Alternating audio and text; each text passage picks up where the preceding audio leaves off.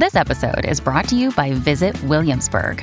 In Williamsburg, Virginia, there's never too much of a good thing. Whether you're a foodie, a golfer, a history buff, a shopaholic, an outdoor enthusiast, or a thrill seeker, you'll find what you came for here and more. So ask yourself, what is it you want? Discover Williamsburg and plan your trip at visitwilliamsburg.com. When you need mealtime inspiration, it's worth shopping Kroger, where you'll find over 30,000 mouthwatering choices that excite your inner foodie. And no matter what tasty choice you make, you'll enjoy our everyday low prices, plus extra ways to save, like digital coupons worth over $600 each week. You can also save up to $1 off per gallon at the pump with fuel points. More savings and more inspiring flavors make shopping Kroger worth it every time. Kroger, fresh for everyone. Fuel restrictions apply. This is Optimal Relationships Daily, episode 1080 Confession to a Neutral Party by Keith Wilson of KeithWilsonCounseling.com. Hello, everybody, and welcome back to ORD, the podcast that is all about improving your relationships as we hear tips from different experts around the world. I am your host and narrator, Greg Audino. I'm the guy who reads you the content, the guy who personally answers your relationship questions on Saturdays and the guy who is wishing you a happy Rosh Hashanah today if you do celebrate. And with that, I'm going to jump right into today's article from Keith Wilson and start optimizing your life. Confession to a Neutral Party by Keith Wilson of KeithWilsonCounseling.com. Once you have written your statement of responsibility for wronging someone, it's time to put the show on the road. The essence of taking responsibility is to declare it to someone. It makes no sense to take responsibility in such a way that nobody hears it. When this particular tree falls in the forest, if no one is around, it makes no sound. It's time to put your show on the road. But you're not ready for the big time yet. The big time would be to read it to the person you harmed. That's the person who really matters. If you have a well prepared statement of responsibility, properly delivered to the person you harmed, it could lead to reconciliation if your statement still needs work, if it is defective in any way, it may set your reconciliation back and do more damage to your relationship. Sometimes you only get one shot. Once you have completed your statement of responsibility, read it out loud, not to the person you harmed, but to a person you trust. You're ready for a dry run.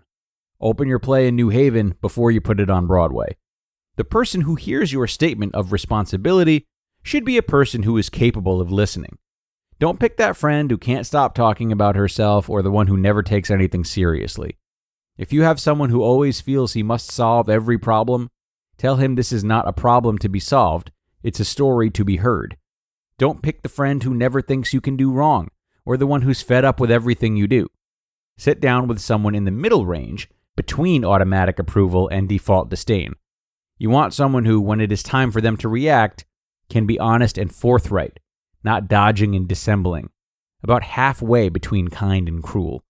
If you have a friend or relative who is like this, you can confess to her, but she should not be someone who's involved. You don't want to compound your error by putting this person in an awkward position with the one you've harmed.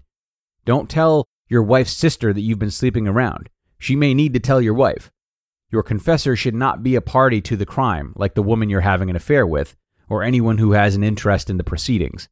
It does you no good to confess your alcoholism to your favorite bartender. It should be a neutral third party, someone who can be objective. If you use clergy to hear your confession, you get the added bonus of getting someone who can put a good word in with your higher power, if you believe clergy can do that. They accept donations, but they will not send you a bill. If you don't have anyone in your circle like this, you might have to hire one. That's where counselors come along. Any counselor with minimal training in listening can serve as your confessor. You don't need a specialist or a highly paid Park Avenue shrink. Just be sure they know you're hiring them to be objective and wise, not to cosign your lies. The purpose of verbalizing your statement of responsibility is manyfold. You need to hear how it sounds. You'll feel better once you get it off your chest. You're very likely to find that people won't think you're as loathsome as you think you are. Talking about what you did dispels shame. It gets your guilt in gear. It's a dress rehearsal for saying it to the person who matters most, the person you harmed. The person you confess to may need a little direction. You might tell her that you don't need her to make you feel better. Only you can make you feel better, you and the process of atonement. If your confessor doesn't back away slowly without turning around with a horrified look on his face after you tell him what you did, then he's doing well. She also needs to know that you're going to see whatever look she has on her face. Therefore, if she is nauseated, there's no sense denying it. She will probably not be nauseated, though, or run screaming from the room. You are probably harder on yourself than anyone else will be.